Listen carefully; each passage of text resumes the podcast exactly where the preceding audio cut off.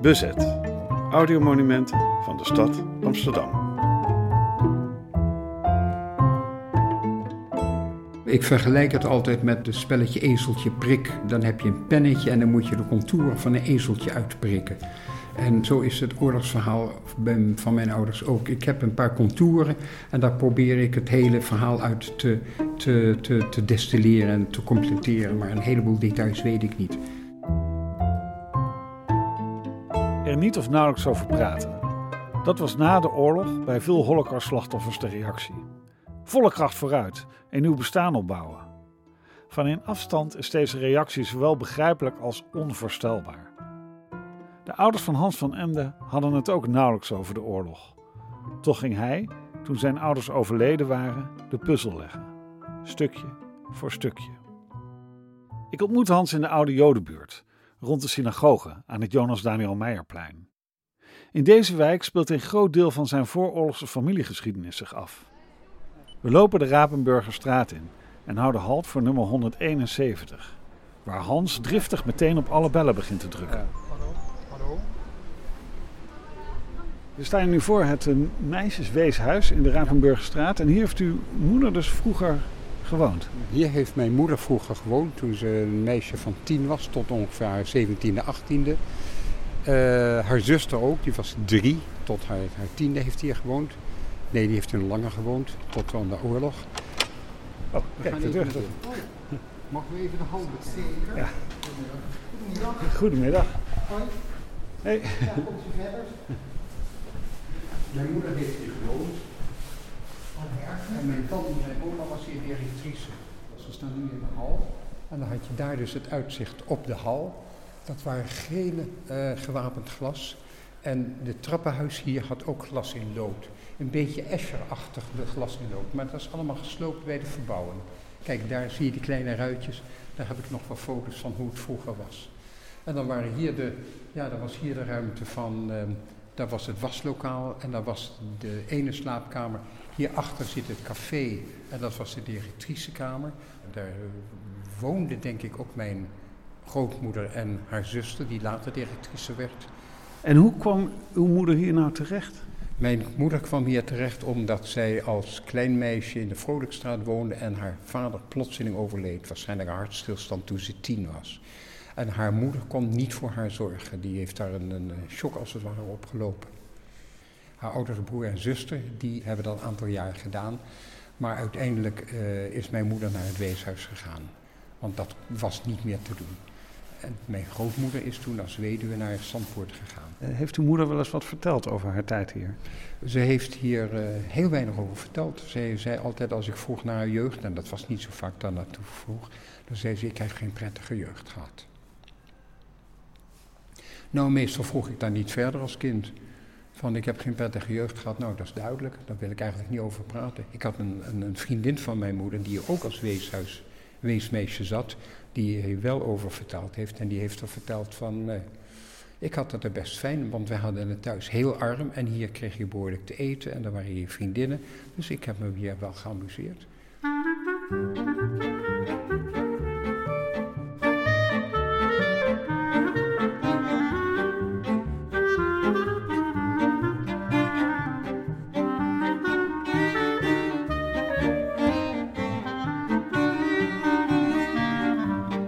Zo stonden Hans van Emden en ik, door zijn ondeugende belletje lellen, ineens in de hal van het pand waar ooit zijn moeder woonde. Eigenlijk zou je dit weeshuis als de kiem van Hans kunnen zien. Zijn moeder woonde er namelijk en zijn grootmoeder van vaderskant was er directrice. Het idee was dat ik samen met Hans de adressen van zijn familie zou langslopen. Maar de avond voor de afspraak zie ik dat het de volgende dag nogal winderig wordt. Alles behalve ideaal voor een radioreportage op straat. We moeten schuilen en we kunnen terecht in het Joods Historisch Museum.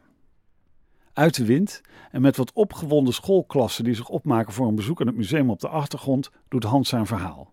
Te beginnen bij het gezin van zijn vader, André van Emden. Mijn vader is uh, opgevoed door zijn moeder, want uh, zijn vader is dus al heel jong overleden. Um, mijn grootvader had een groothandel in zilver. Dus hij uh, kocht met name bestek enzovoorts en dat verkocht hij door. En hij had ooit ook nog eens een winkel in, in Rotterdam, eh, sorry, in Haarlem. Ehm, maar hoe dat allemaal precies is gelopen, weet ik niet. Die zaak is geliquideerd toen hij is overleden. Mijn grootmoeder heeft dat dus niet voortgezet. Waarschijnlijk heeft ze daar wel een, een, een klein vermogen aan overhouden, waardoor ze uh, gewoon kon blijven leven en kon blijven wonen in het huis waar ze woonde. Ze woonde toen in de Dentekstraat, nummer 18 in Amsterdam. Het was een, een redelijk vrij uh, gezin. Hij en zijn zuster, mijn tante Toos, die in de oorlog ook vermoord is, die ik ook nooit heb gekend, die waren redelijk vrij. En um, ja, ik weet eigenlijk niet wat voor grootmoeder mijn grootmoeder is geweest. Um, ik zeg redelijk vrij, want mijn vader die kon, uh, ja, die is naar de handelsschool geweest en heeft, uh, is toen in de textiel terechtgekomen. Heeft uh, textielimport gedaan. Dat heeft hij ook in de oorlog nog iets kunnen uitvoeren. En na de oorlog is hij weer in de textiel terechtgekomen. Bets Polk, de moeder van Hans, groeide op in de Vrolijkstraat. Ze woonde daar op nummer 42. Bets vader was de diamantbewerker Mozes Polk en haar moeder was Anna Polk Keizer. Ze had één zus en een broer. Na haar tijd in het weeshuis werd Bets verpleegster en kraamverzorgster in het Portugese-Israëlisch ziekenhuis, het PIZ, aan de plantage Franselaan, nu de Henri Polaklaan. Daar lag op een dag ene André van Emden te herstellen van een blinde darmoperatie. Bets was op slag verliefd en ze trouwde op 23 juni 1940. De oorlog was toen ruim een maand oud en de twee trokken in bij Rosalie, de moeder van André, die als weduwe aan de Dentekstraat nummer 18 woonde. Na een relatief rustig begin van de oorlog werden er steeds meer anti-Joodse maatregelen afgekondigd. Ook de familie van Emden moest in actie komen. Uh, ze waren van plan om te gaan onderduiken. Uh, ze waren ook van plan om te vluchten.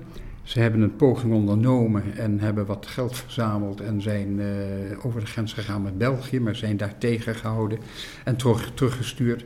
Dat heeft ze heel veel geld gekost, dat weet ik wel, maar verder dan België zijn ze niet gekomen. Um, de anti-Joodse maatregelen die hebben er enorm in gehakt. Uh, mensen moesten hun geld inleveren, mensen moesten alle kostbaarheden inleveren. Dat geld ging naar de Liro, de filiaal van de Liebman Rosenthal Bank in de Safari-stad. Dat gebouw is er nog steeds. Nu is het een, zit is een M-hotel met een mooi plakkaat op de deur. Uh, alles moest daar naartoe overgebracht worden en de garantie was dat je er ook rente over kreeg. Dus het was niet weg. En verdomd, mijn vader vertelde, hij kreeg één kwartaal kreeg hij inderdaad rente uitgekeerd. En daarna was het over, heeft hij nooit meer een cent over gehad. Maar hij kon ook niet meer bij het geld komen. En als je dat niet deed, ja, dan stonden er vreselijke staffen van deportatie en, en doodstraf op. Dus eh, ja, een heleboel mensen gehoorzaamden dan maar. Want ja, je, als je het niet deed en werd gepakt, was, uh, was bekend wat er gebeurde. Het enige wat ze mochten houden, was, uh, waar ze beschikking over hadden, was een bedrag van ongeveer 250 gulden. Want ze mochten toch nog wel boodschappen doen, ze mochten nog wel leven.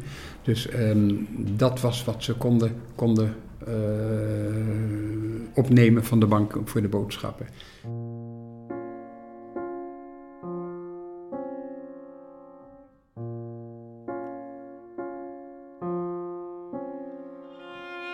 Steeds meer Joodse mensen hadden geen eigen huis meer en moesten al dan niet gedwongen bij anderen gaan wonen. Zo vermoedt Hans dat ook zijn andere grootmoeder Anna daar ingetrokken is. Zij werd namelijk op 10 april 1943 uit de psychiatrische inrichting in Zandpoort naar huis gestuurd. Maar het bleef niet bij familie. Um, in september kwam er een echtpaar bij mijn ouders aan de deur in de Dentekstraat, Nordheimer, Leefsom. En die vroegen om onderdak. Dat waren dus mensen die ergens anders uitgegooid waren en in Amsterdam onderdak moesten verlenen. Uh, mijn ouders hebben ze onderdak verleend. Um, daardoor, zo vertelde mijn moeder ooit, konden ze niet meer onderduiken. Want uh, ja, dat, dat, dat viel dus onmiddellijk op omdat die andere familie daar was. Zij, zij zijn allemaal op 29 september 1943 gearresteerd door de Sicherheidsdienst en direct doorgestuurd naar Westerbork. Nauwelijks hadden ze hun hielen gelicht of hun huis werd verkocht. Heel merkwaardig, dat werd dus verkocht bij notarissen zonder handtekening van de eigenaar, want die waren al gedeporteerd of die zaten in Westerbork.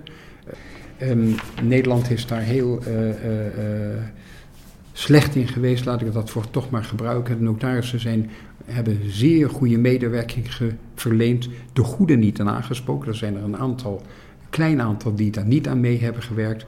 Maar de meeste hebben meegewerkt aan het verkopen van dit soort gestolen onroerend goed. En dat heeft na de oorlog nog extra veel uh, leed met zich meegebracht.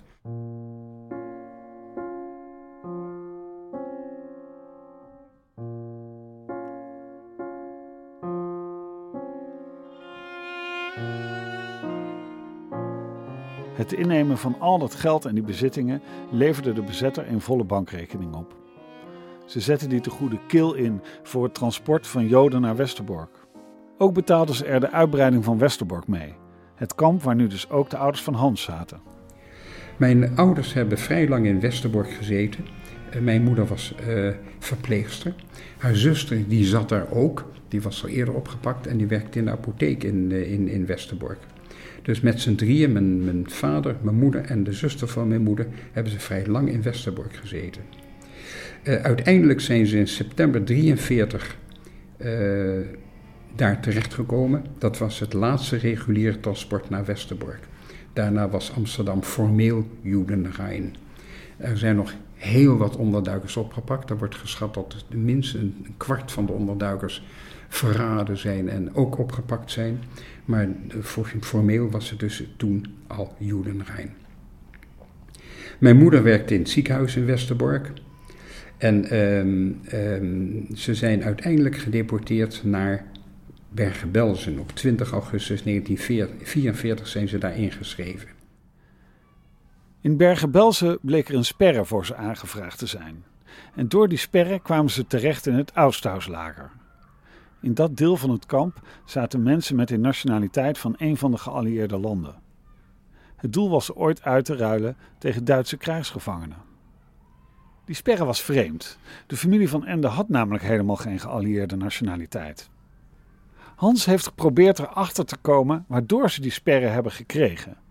Er zijn verschillende verklaringen, maar de meest plausibele is misschien wel dat André, geboren op 8-11-1910, verwisseld is met ene Heijman van Ende, geboren op 11-8-1910. En die Heijman had ook de nationaliteit van El Salvador. In elk geval betekende die sperren dat je het iets minder slecht had in het kamp. In Bergen-Belsen werkte mijn moeder enige tijd in het ziekenhuis, voor je dat, voor je, zover je dat een ziekenhuis kan noemen. Um, en um, mijn beide ouders en mijn zuster hebben het daar overleefd. Mijn moeder vertelde me veel later dat ze te zwak was om haar voet op een drempel te kunnen zetten. Ze moest zich optrekken aan de deurposten. Zo verzwakt was ze om, om, om over de drempel te komen. Uh, ze zijn er allebei doodziek geweest. Ze hebben allebei flectieve gehad. Ze zijn er allebei van genezen. Um, en zijn um, vlak voor de bevrijding in een van de drie treinen gestopt. Op 9 april 1945 is dat gebeurd. Op 11 april werd Bergen-Belsen bevrijd. Ze moesten toen naar het, uh, naar het perron in Celle. En waarschijnlijk is dat per, per vrachtauto gebeurd, dat weet ik niet zeker, want daar moest ook een contingent toch nog daar, daar naartoe lopen, hoe verzwakt ze ook waren. En daar zijn ze in drie treinen gestopt. Eén ging naar het noorden, één ging naar het westen en één ging naar het oosten. Mijn ouders kwamen in de trein die naar het oosten ging. De trein vertrekt naar het oosten, omdat de kampleiding mensen in andere kampen onder wilde brengen. Maar welk kamp precies was onduidelijk in de chaos van de laatste oorlogsdagen. Dus rijdt de trein met 2500 mensen op ingepakte veewagons heen en weer tussen de frontlinies. Uh, ze hebben daar een, een dag of 14 in die trein gezeten, zijn via Berlijn gegaan. Uh, mijn vader herinnerde zich na de oorlog, dat, dat zei hij wel, dat hij het verwoeste Berlijn zag. En hij vond dat een heel prettig gevoel.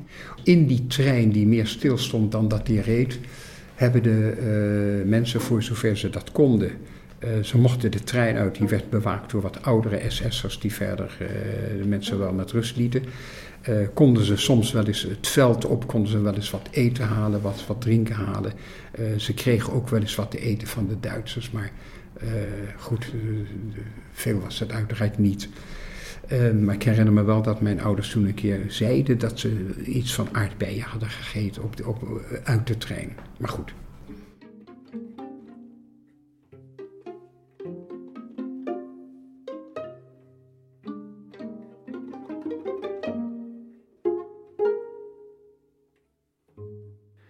In het plaatsje Treubits worden ze op 23 april 1945 door de Russen bevrijd. Ze worden er meteen ondergebracht bij de lokale bevolking. Hans is in 1995 met andere nabestaanden en enkele overlevenden op reis gegaan. Hij heeft toen Westerbork bezocht, vervolgens Hannover, Bergen-Belsen, Celle, Berlijn en Treubits. Hans' eigen moeder had toen al een vergevorderde vorm van Alzheimer en kon niet mee. In Treubits ging Hans op zoek naar het huis waar zijn ouders hadden gezeten. Ik ben in Treubits geweest. Ik heb gekeken naar, uh, gevraagd naar, weet u waar het huis van de loco-burgemeester staat? Nou, dat wisten ze. En ik ben naar het huis van de loco-burgemeester gegaan. Mijn vader had me verteld, we zijn opgevangen in het huis van de loco-burgemeester. De loco-burgemeester met zijn vrouw en twee jonge dochters moesten achterin boven de varkenstal wonen. Terwijl de Russen in hun huis zaten en de gevangenen uit de trein dus ook in hun huis verpleegd werden. En um, de Russen die hebben die dochters ook verkracht. Dat heeft mijn vader ook nog verteld. Dus toen ik daar in 1995 kwam en dat huis vond, kwam er iemand naar buiten. Dat was een van die dochters. En ik heb een tijdje met haar staan praten. Ik heb het huis van binnen mogen bekijken. En ik heb haar gevraagd, waar waren jullie in de, in de, in de oorlog? En toen wees ze op de stal. En eh, ze wees daar, ik zei beneden, wat was daar? Daar waren de varkens. En ik zei, waar waren jullie? Daarboven. Dat verhaal klopte dus. Maar ze had daar verder geen prettige herinneringen aan aan die Russen. Nou, dat kan ik me voorstellen.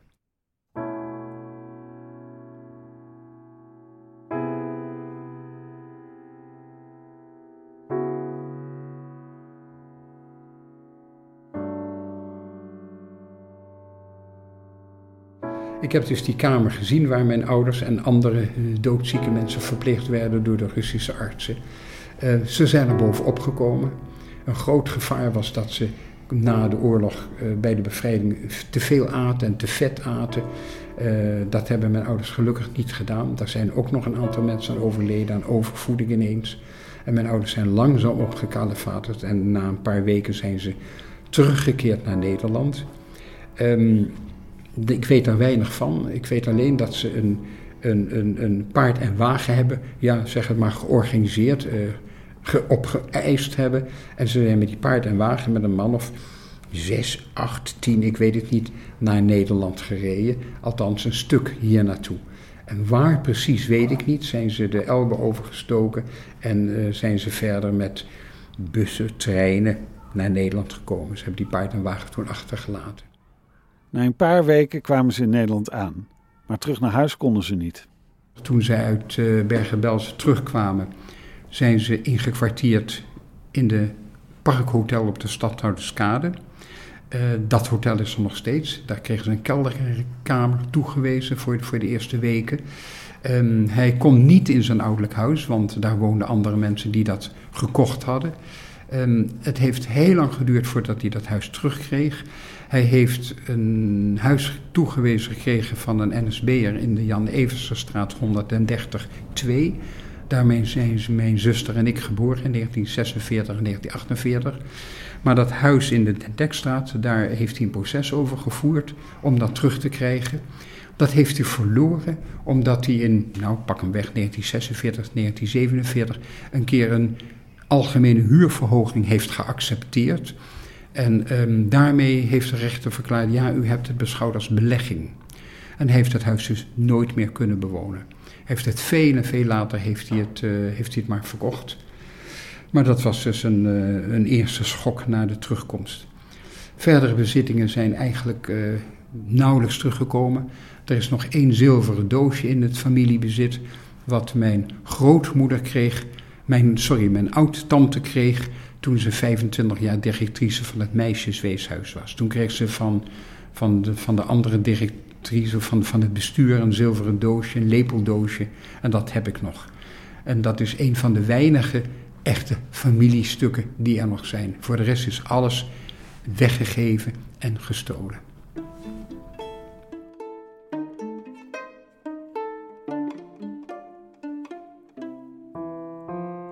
Maar Hans heeft nog een ander, misschien wel bijzonderder object van zijn ouders geërfd.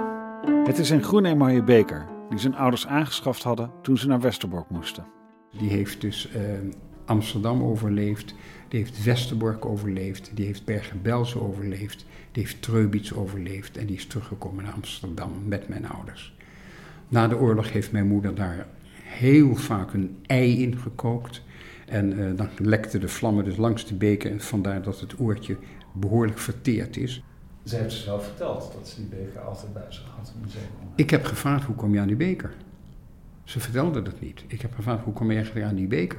En toen zei mijn moeder, nou die, die hadden we in Westerbork en die hadden we in Bergen-Belsen. En die had ik altijd bij me. Oké. En hoe je dan die beker iedere week kan gebruiken om eieren te koken, ik heb geen idee hoe dat werkt. Heb ik nooit gevraagd van hoe, hoe kan je zo'n beker nou gebruiken, iedere week weer. Moet je dan niet iedere week weer aan die oorlog denken? Want verder hebben ze dus afstand genomen van die oorlog. Ik vind dat heel bijzonder. Ik vind het ook een beetje bizar. Eh, ze kregen twee kinderen. Die hebben ze op een, uh, het zijn thuisbevallingen geweest. Uh, die hebben ze op een fantastische manier grootgebracht, mijn zuster en mij. Zonder oorlogstrauma. Wij zijn dan tweede generatie, maar we hebben allebei niet het gevoel dat we overvoerd zijn met de oorlog, eerder ondervoerd zijn met de oorlog. Maar uh, we hebben er dus niet een, een, een, een, een, vreselijke jeugd doorgehad. Uh, hoe mijn ouders dat verder emotioneel hebben gedaan, weet ik gewoon niet. Er werd dus niet over gesproken. Familie hadden wij weinig. De zuster van mijn moeder is ook teruggekomen met hetzelfde paard en wagen als mijn ouders. Um, maar verder, uh, een andere zuster van mijn moeder, haar broer is vermoord, haar moeder was vermoord, van mijn vader was zijn, uh, zijn zuster vermoord. Zijn, de, de, ouders waren allemaal verdwenen. Er waren nog wat nichtjes, en, zo van mijn vader als van mijn moeder. En met name van de nichten van mijn moeder hebben we nog altijd contact en hebben de kinderen ook nog contact. Maar dat is zesde, achtste graad familie. En dat is dus onze familie. En dan hebben we dus kinderen en kleinkinderen. Maar dat is dus allemaal heel klein als je dat vergelijkt met andere families. En van mijn vaders familie is er eigenlijk niemand meer over.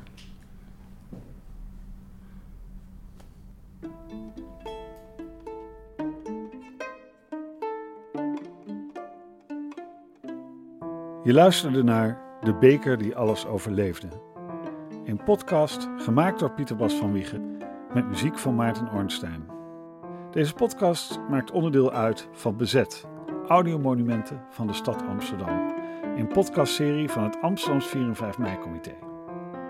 Speciale dank voor deze aflevering gaat uit naar Mirjam van Ende, inderdaad de dochter van, en het Joods Historisch Museum, die ons een plekje uit de wind bood.